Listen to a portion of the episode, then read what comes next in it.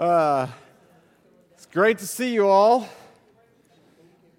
I don't know if it's going to snow tonight or do I don't know what it's going to do. This is uh, this is the end of April. kind of nutty. Uh, let's see. Where's? Oh, thank you. Yes, my youngest son got married yesterday, and so. Yep, we've joined that club. Yeah, it was great. It was beautiful. Thank you. Honey, what do we have tonight? What do we need? We have a mountain of candy. Thank you to all who brought candy. And the next time we are taking a break is Memorial Day, right? So we've got a run of four or five weeks here. Okay, good. By the way, uh, if, no judgment, I already said this to somebody tonight, no judgment. If you finished your 34 chapters of Deuteronomy today, good for you. If you didn't, that's okay. Hebrews is next week, and that's only 13 chapters. So if you did your 34, 13 is going to seem like nothing. It's going to seem like child's play. But Hebrews is next week. Yes, I know it's not in the Old Testament. Thank you. Hebrews, it sounds like it should be, but it isn't. Toward the end of your Bible, read Hebrews for next week, and we'll talk about some fun parallels between the book of Numbers and Hebrews. Okay. Anything else you want me to say, do? Nope, we're good? Okay.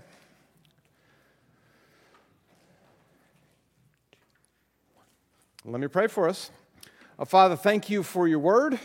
Thank you for your spirit. I pray that He would take what is yours and make it a part of us. He is amazing. He carried all of these writers along uh, so that they would record your words for us so that we would know you, so that we would know ourselves, and we would know uh, how much you love us, how much you chase us, uh, how much you continue to think and do good in all of our lives. We love you and we thank you for being such a great and wonderful Father to us in every single way. We thank you and we love you. In Jesus' name, amen. All right, here we are. wait a minute. Here we aren't. Mm-hmm.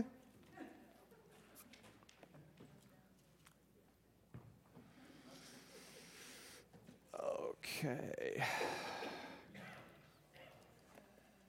Oh, maybe we'll go now. Okay, so we've seen this before. We've been talking about this all the way through Remember in Genesis and Exodus, God promised an inheritance. He promised it to Abraham.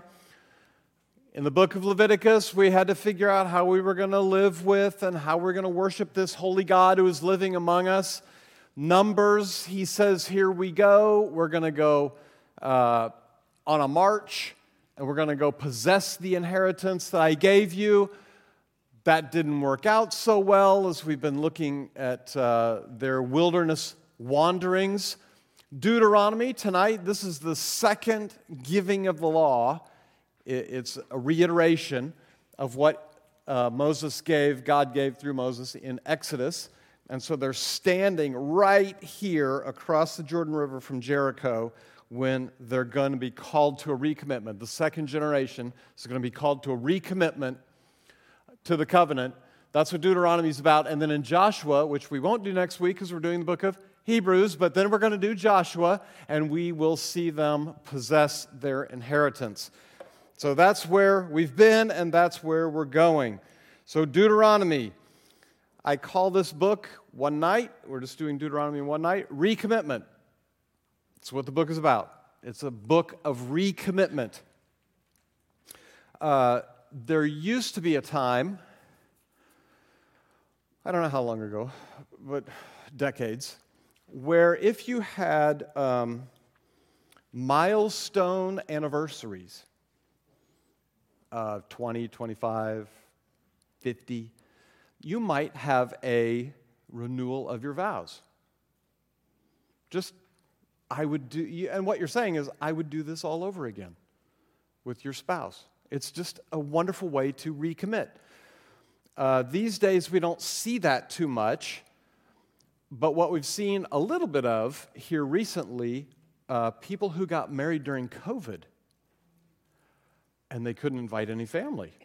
And so now they're having uh, services because they can invite all of their family. And they're actually, it's, it's a recommitment of their vows with all of their family present, where before they couldn't do that. So, same kind of idea. It's just you're recommitting to something for some, some different reasons. These folks are recommitting to something because their parents um, didn't follow through on their commitment. And so, for over 40 years, the first generation, except for Joshua and Caleb, died in the desert, not possessing what God had set aside for them. So, Deuteronomy is the book of recommitment. Who wrote it? Moses. He wrote it around 1406 BC. How do I know that? It'll be on the final, guaranteed. 1 Kings 6 1. Remember 1 Kings 6 1? Oh, really? Have we been so long together? 1 Kings 6 1. I don't hear any Bibles turning. Some people would be turning right now to 1 Kings 6 1 to be reminded of what it said. Others would be waiting on other people to look it up. How many? Mm-hmm. You should look it up. 480. Now, that was the fourth year of Solomon's reign, which was 966. What's 966 and 480? You can use your calculators. I know all of your phones have calculators. You can add it up or maybe another 100. 966 and 480 14. 1446. Very good. Thank you. The right answer is 1446. That was the year of the Exodus. So when you see on the History Channel or on the Science Channel, we don't know when the Exodus occurred. You do. You know when it occurred. 966 BC, fourth year of Solomon's reign, add 480 years. 1446, how long do they wander in the desert? 40 years. Why is Moses writing it in 1406? Because it's at the end of the 40 year journey. So when you say, How does Bill know it's 1406? What commentator says that? Well, a lot of good evangelical ones because they understand 1 Kings 6 1. 966 plus 480 equals 1446, 40 years in the desert, 1406. Got it. There we go. Where did Moses write this? On the plains of Moab. Again, Bill, how do you know all this? You're a genius. Well, that is true. It's not really true. Listen, listen to this. Chapter 31. I know this was toward the end of the reading. Chapter 31 of Deuteronomy. Um, let's see. He's getting ready to commission Joshua and verse 24 of chapter 31 says, When Moses had finished writing this entire body of instruction in a book, he gave this command to the Levites who carried the ark of the Lord's covenant. He says, Put this in the ark of the covenant. Moses wrote these five books all into a book. Why? Because he's telling the second generation, here's how you got here right? Why aren't we in the promised land? I'm telling you, they'd been hearing for 40 years why they weren't in the promised land. But they're standing right there across from Jericho, and Moses says, We've got to recommit here because your parents did not follow through on their commitment. So he compiles all of this stuff from Genesis. Oh, where were we? Hmm. All the way from Genesis, he writes almost to the end of Deuteronomy. He doesn't write the very end. Don't know who did, probably Joshua. So he writes all this down and he gives it to him and he says, Put this in the ark because when you go across, you're going to need to refer to this. So that's what Moses is doing, just kind of in the background. So he's writing on the plains of Moab. Why did he write it? Moses' goal was to get the people, meaning the second generation, to renew the covenant made at Sinai. That is, to make a fresh or unreserved commitment to the Lord. So, what is Moses' final desire for God's people? It's to turn wanderers into overcomers. Their parents were wanderers and died in the desert. He wants the second generation to become overcomers and go across the Jordan and take what was promised to them to realize their inheritance. So he, Moses wants these wanderers to become overcomers. And so this is the book of recommitment. Perhaps more accurately, the book of uh, covenant recommitment. Now, back in Exodus, we talked about the suzerain vassal treaty. The suzerain is the king, the vassal is the servant. And so Yahweh is the, va- is the um, uh, suzerain, and Israel is the servant. And so God entered into a covenant with them. We talked about this when we were in Exodus. And here are the parts of the suzerain vassal treaty. You can see these different parts. And these are the passages that go, that fill this form. This is a, a well known form of a treaty in those days. And so here's the parts, the chapters that fall into those different parts. Okay. Deuteronomy, we find the same pieces following into, falling into the same form. So the suzerain vassal treaty is um, renewed, or God's calling for a recommitment to it. And here's the chapters that fall into these different piece parts of the form. And you say, huh, well, form, well, it would be like this. If I said, if I stood up here, um, and let's say there were two um, people standing in front of me, uh, a man and a woman, and I said, Beloved, uh, tonight we're gathered here in the sight of God and these witnesses you would know exactly before I take one more word, say one more word, you would know exactly what's going on. Because there's a form for a Christian wedding. And it kind of always starts with the same words. Right? You as soon as I started saying those words, you're like, "Oh, wow, that's those are wedding words." Because you're familiar with the form. So fast forward 3500 years when they saw these various things in Deuteronomy, when they're reading them, they would have said, Oh, that's a suzerain vassal treaty. This would have been very obvious to them. Okay, so here's the parts of Deuteronomy that fall into the suzerain vassal treaty. So Moses is calling for a recommitment to the covenant at Sinai. He's going to do that through four sermons. Deuteronomy is broken up into four sermons.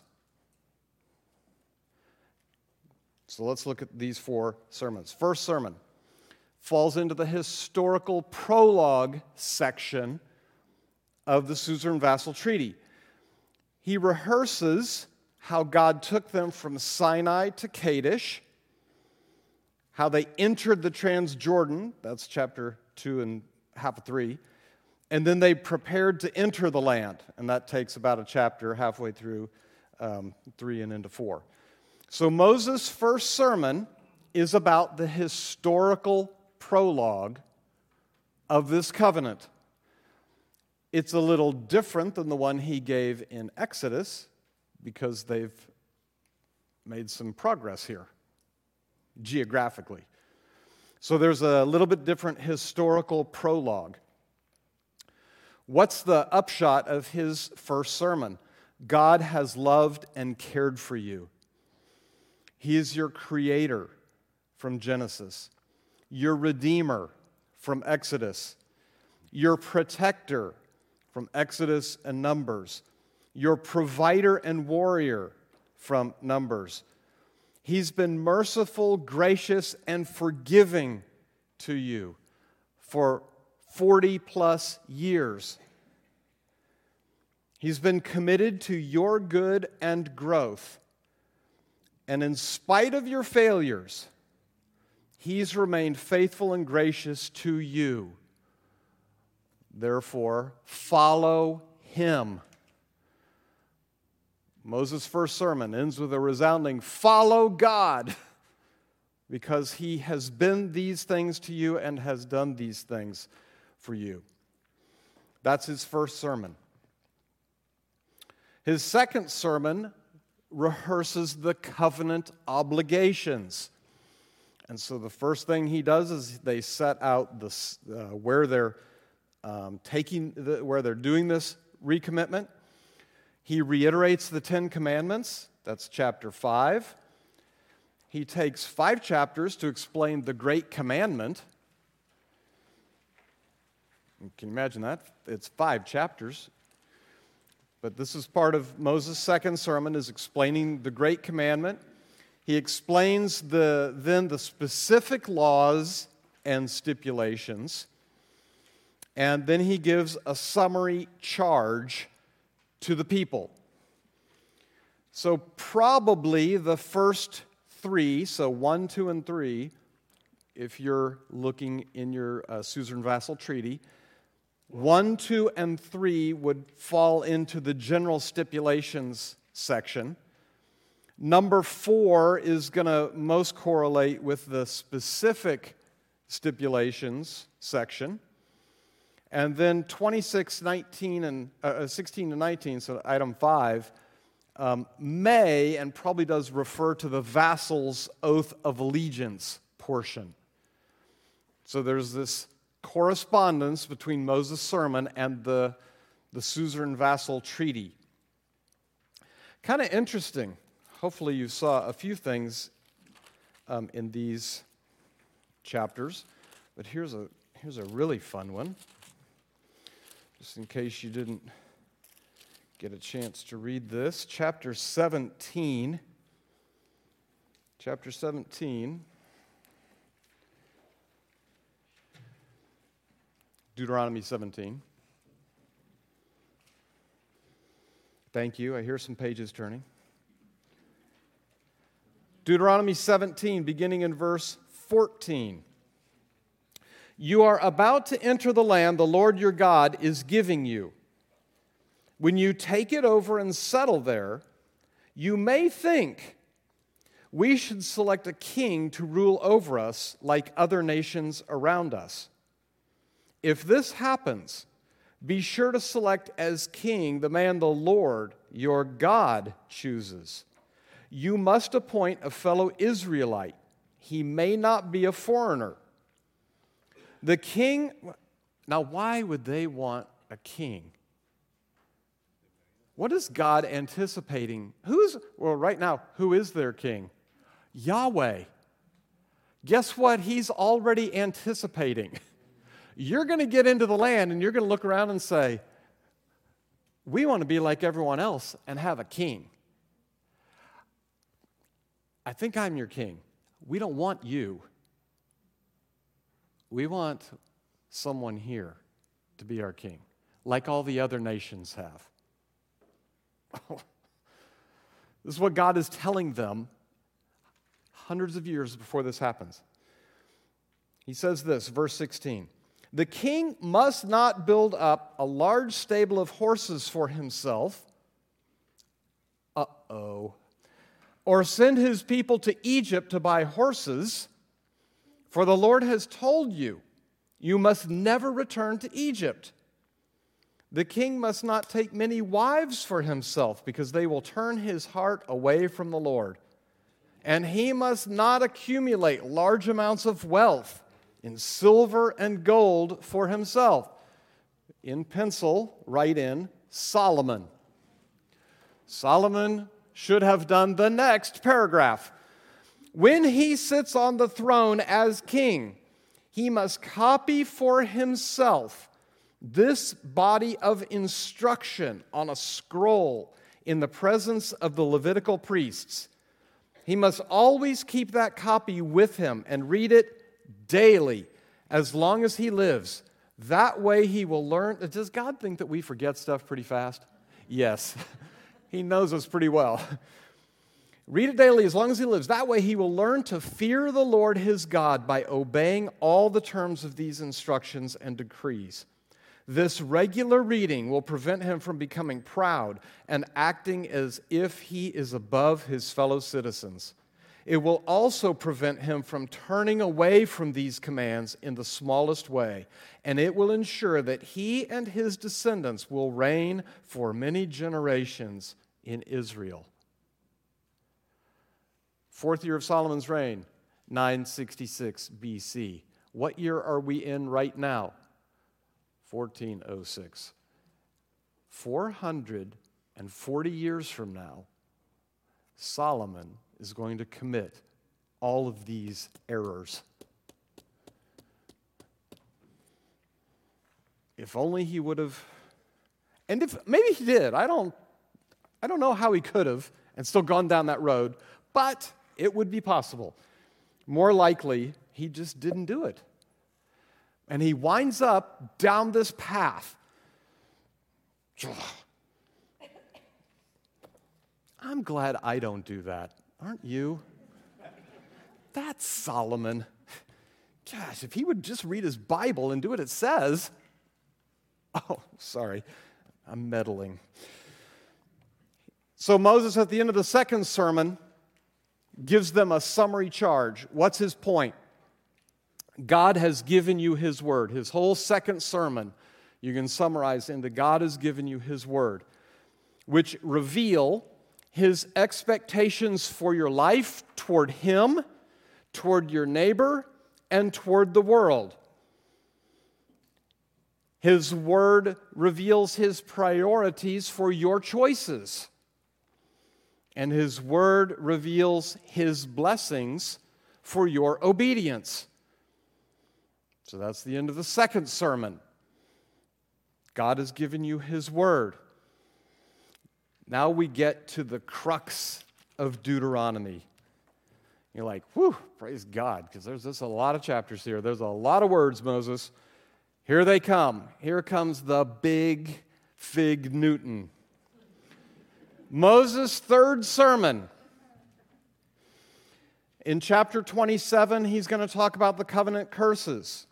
In chapter 28, he's going to talk about the blessings and consequences for disobedience. And then 29 and 30, look what it says. He's going to talk about how to renew this covenant again. What is God anticipating? you're going to need to renew this covenant again. Let me tell you how you're going to do that. Amazing our God knows what his people are going to do. And he knows how unfaithful they were and how unfaithful we are. All right, let's have some fun. Chapter 28. Deuteronomy 28. That's in the Old Testament. You can go ahead and turn there if you want to, if you're not already there. If you fully obey the Lord your God, and carefully keep all his commands that I am giving you. Remember, when was this written? Like 1406, right? Good. Just keep that in mind. Uh, uh, carefully keep all his commands that I'm giving you today. The Lord your God will set you high above all the nations of the world. You will experience all these blessings if you obey the Lord your God.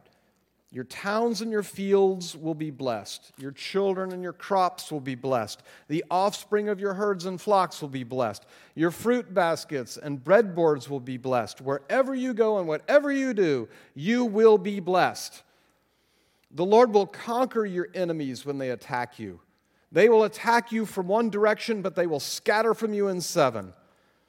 The Lord will guarantee a blessing on everything you do and fill your storehouses with grain. Goes on. This is blessing after blessing after blessing that the Lord is going to do.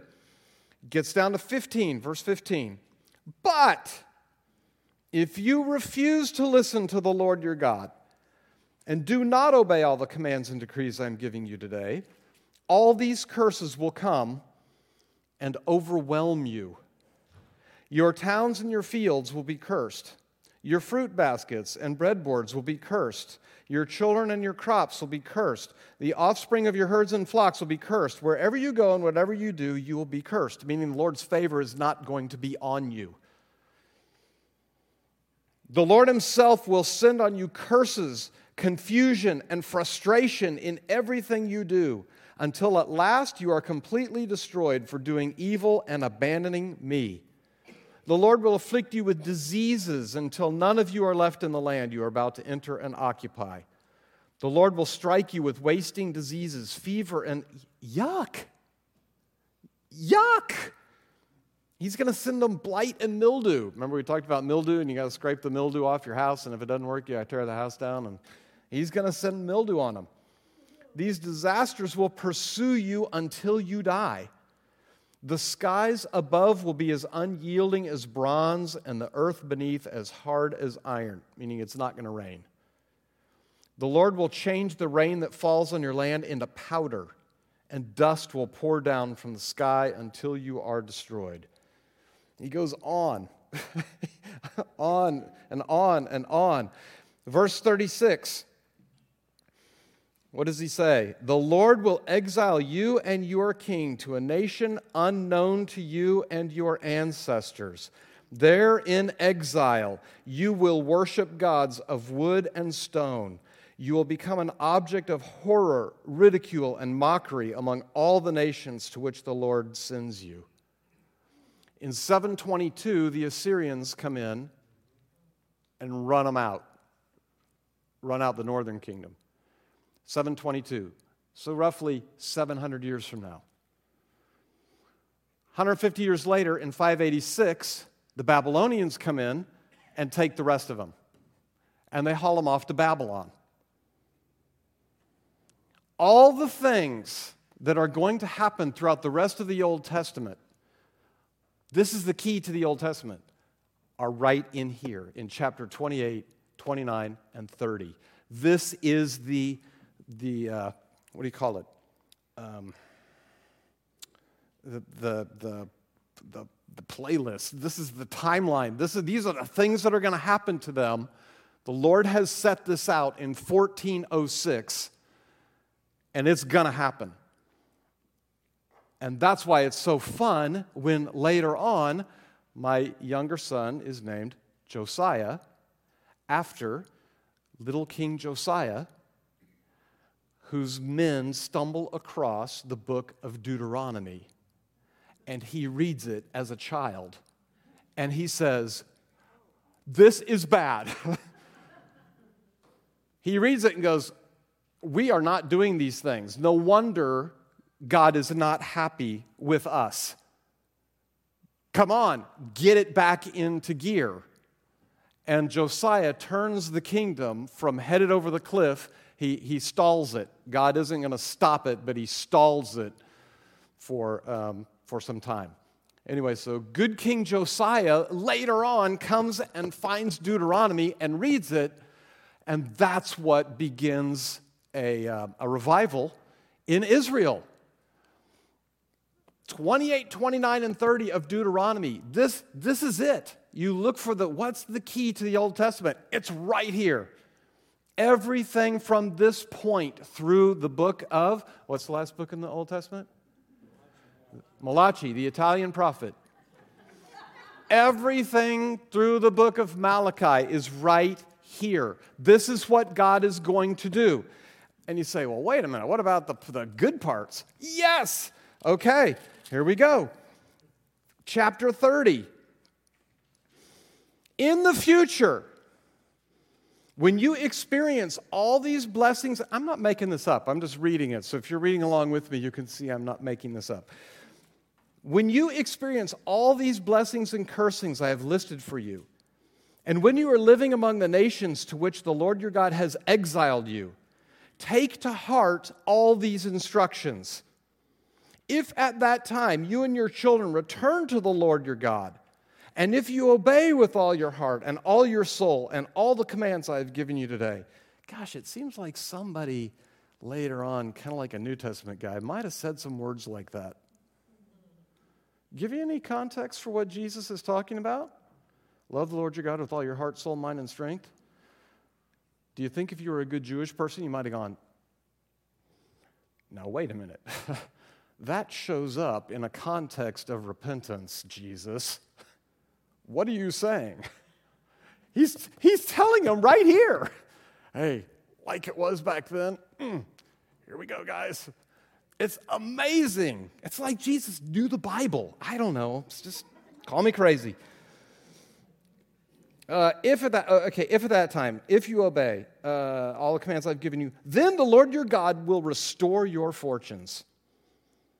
Meaning, He will He will make His favor shine on you, he'll, he'll smile on you again. He will have mercy on you and gather you back from all the nations where he has scattered, uh, scattered you. Even though you are banished to the ends of the earth, the Lord your God will gather you from there and bring you back again. The Lord your God will return you to the land that belonged to your ancestors, and you will possess that land again. Then he will make you even more prosperous and numerous than your ancestors. The Lord your God will change your heart and the hearts of all your descendants, so that you will love him with all of your heart and soul, and so you may live. And he goes on.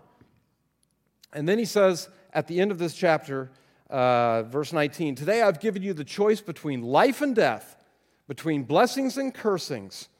And then he calls on heaven as witnesses.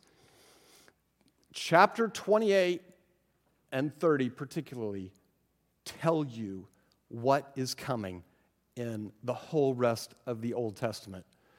So if you read your 34 chapters, by the time you got to 28, I know the fan was blown hard, but reread 28 29 and 30 and be amazed because God says, This is what I'm going to do, and this is what's going to happen.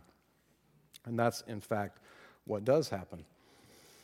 Oh, such good stuff. So, this is, this is Moses' third sermon.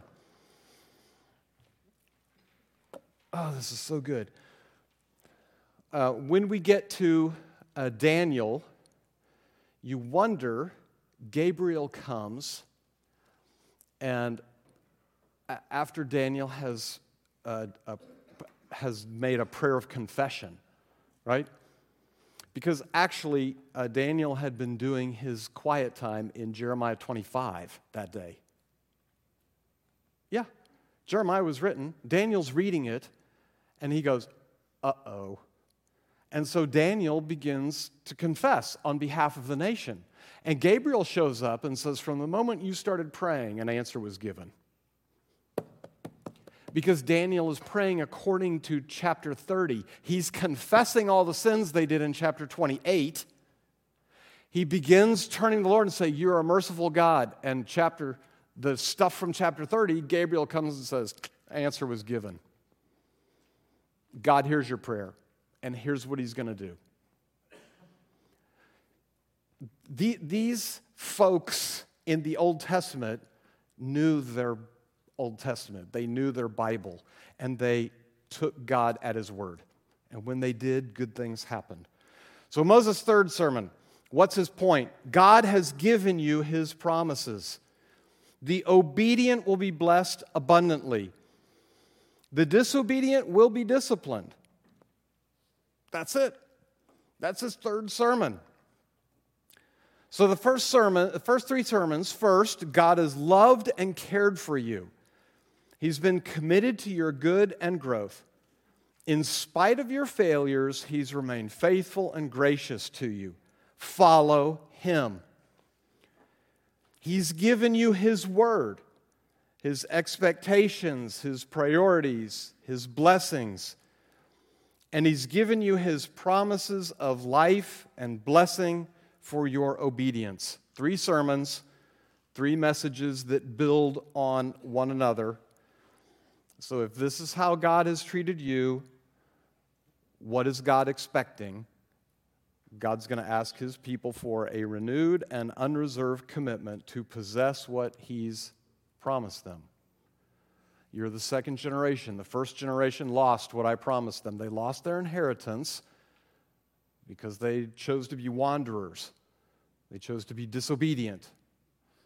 But I don't want that for you, second generation. I want you to obey. I want you to go possess what God gave you to possess. So he calls them to a renewed and unreserved commitment to possess all that he's promised them. Somebody said this, and I think it's, it's a great statement. I don't remember who said it, but extraordinary grace demands extraordinary commitment. Extraordinary grace demands extraordinary commitment.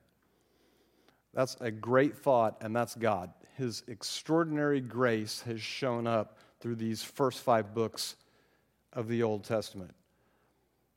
And because of his extraordinary grace, he calls on his people for an extraordinary commitment.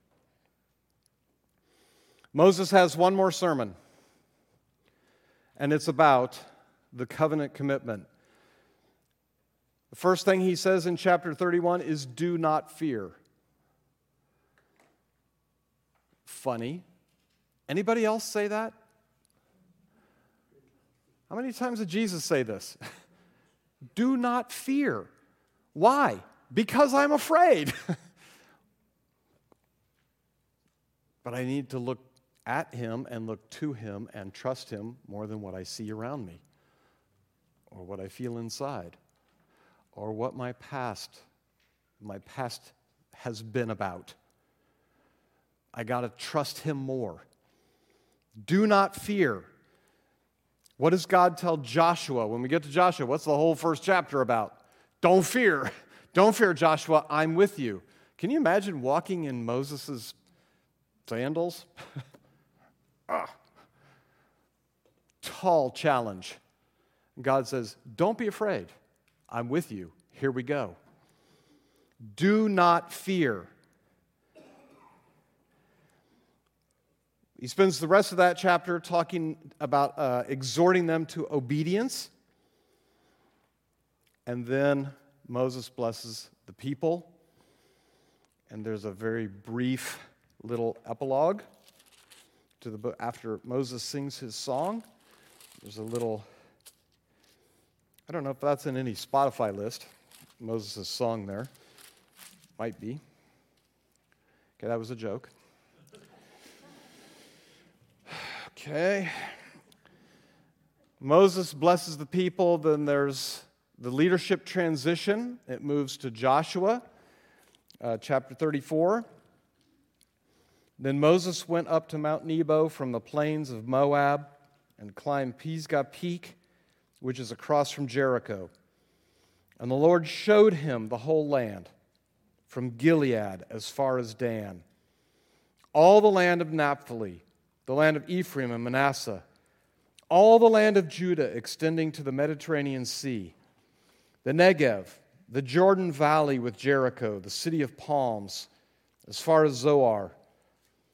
Then the Lord said to Moses, This is the land I promised on oath to Abraham, Isaac, and Jacob when I said, I will give it to your descendants.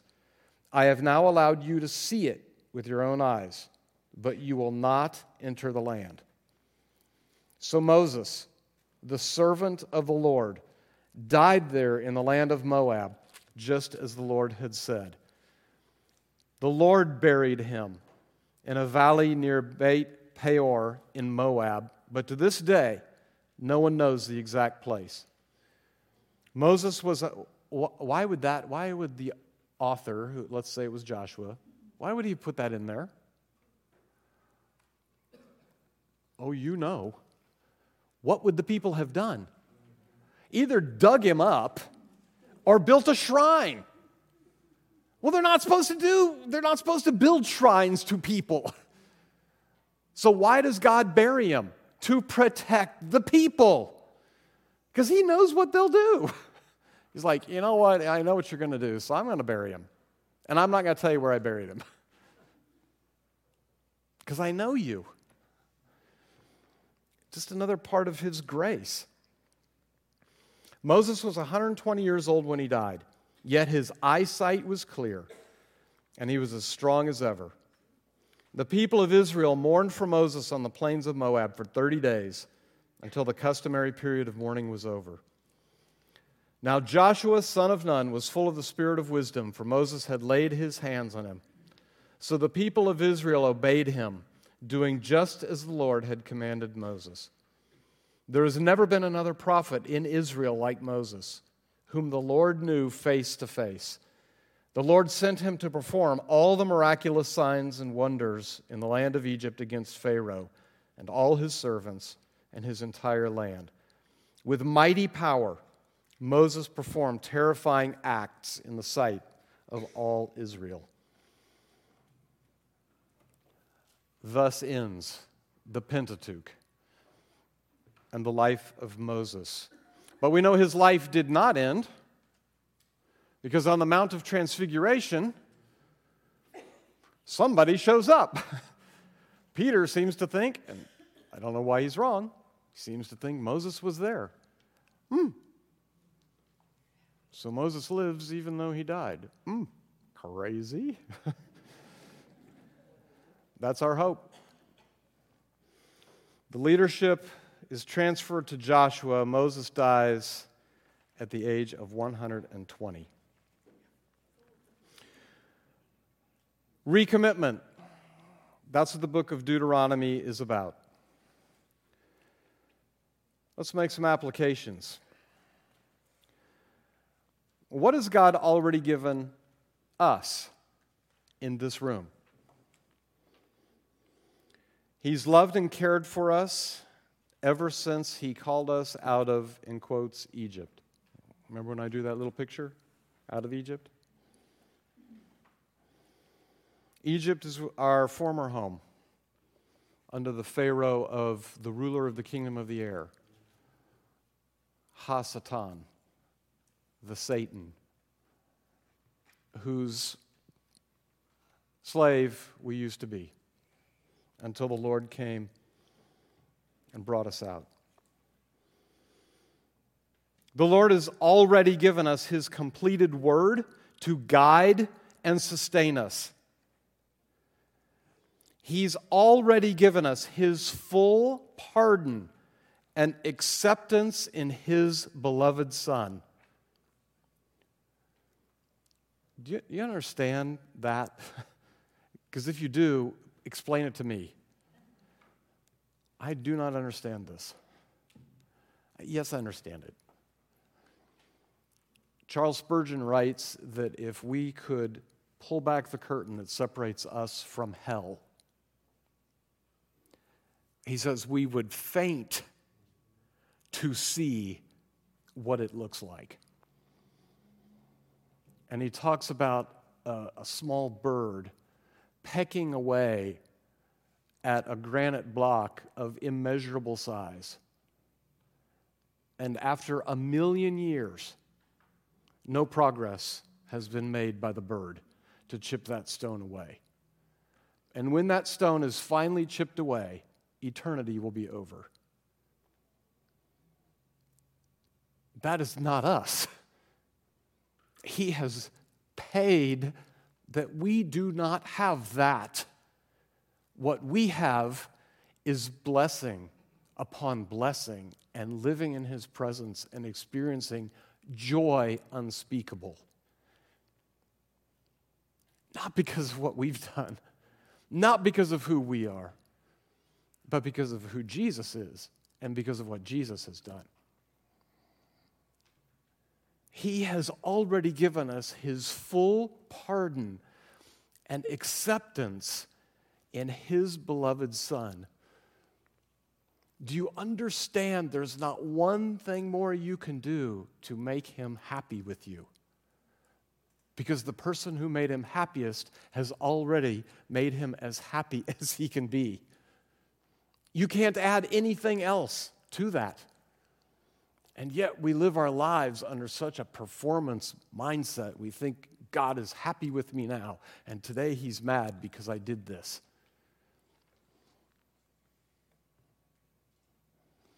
He has already purchased your full pardon and acceptance in His beloved Son. Unbelievable. His indwelling spirit, He's already given Him to us now, and we have a future with Him.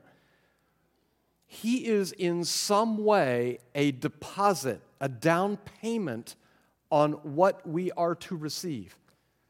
Again, if you understand this, please write a book, sign it for me, so that I can read it and understand it. His indwelling, the people in the Old Testament longed to have the Spirit of God live within them. That's not what happened. It took the finished work of Christ for the Holy Spirit to indwell you and me. We have a privilege like no one else has ever had on the face of the earth since the birth of the church 2,000 years ago. We have the fruit of his spirit. If you haven't memorized Galatians 5 22 and 23 yet, go ahead and mark that on your list. Put it on there. You need to memorize the fruit of his spirit. And remembering that every spiritual blessing in the heavenly realms is at our prayer fingertips in Christ Jesus. Not most spiritual blessings, every spiritual blessing in the heavenly realms is ours. It's at our fingertips. Write a check on the account, it will go through. You and I didn't put the stuff into the account, the Lord Jesus did. And he says, I've given you a checkbook, write a check on it. It's good.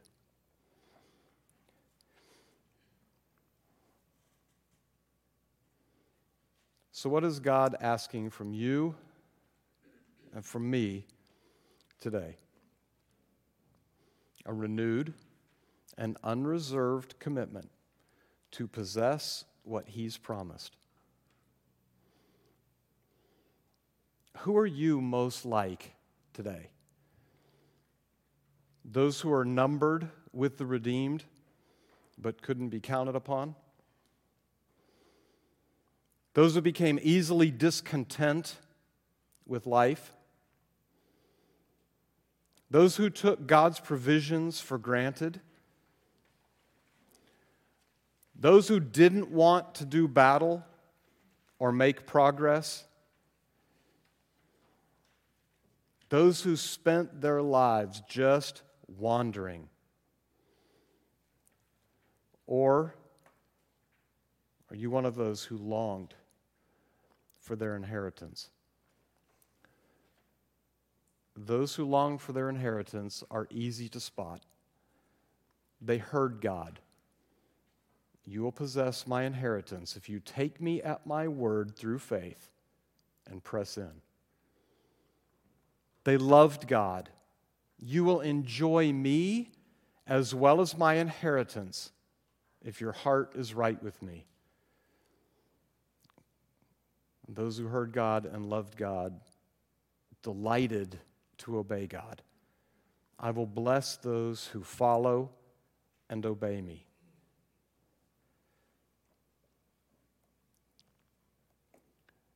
Do you need to renew your vows? with God? Is He still the love of and key to your life? Do you need to recommit yourself to time in His Word, in prayer, in fellowship with other believers? Do you need to recommit to holiness? What's holding you back from making a renewed and unreserved commitment to follow Him starting tomorrow. What's holding you? What's holding me back? A good item for prayer. For next week, we are going to cover the book of Hebrews all in one night. So if you can, read those 13 chapters, and we will talk about the book of Hebrews and how it also applies. Um, now that we understand the book of Numbers, you'll see how Hebrews fits together with the book of Numbers. And that, that'll be fun if you've never seen that before. Let me pray for us, please. Uh, Father, again, thank you for your word and thank you for your Holy Spirit. Thank you for the Lord Jesus, uh, without whom we would be lost. Thank you. Would you continue to draw us toward yourself? I, love the George Beverly Shea song. I'd rather have Jesus than anything. Lord, would you make that increasingly true in all of our lives? That we would rather have Jesus and be found in Him than anything else this world could offer us. That's a supernatural work. And I pray that you do it for all of my brothers and sisters and for me, please. And we ask you for it tonight. In Jesus' name, amen. See you in a week.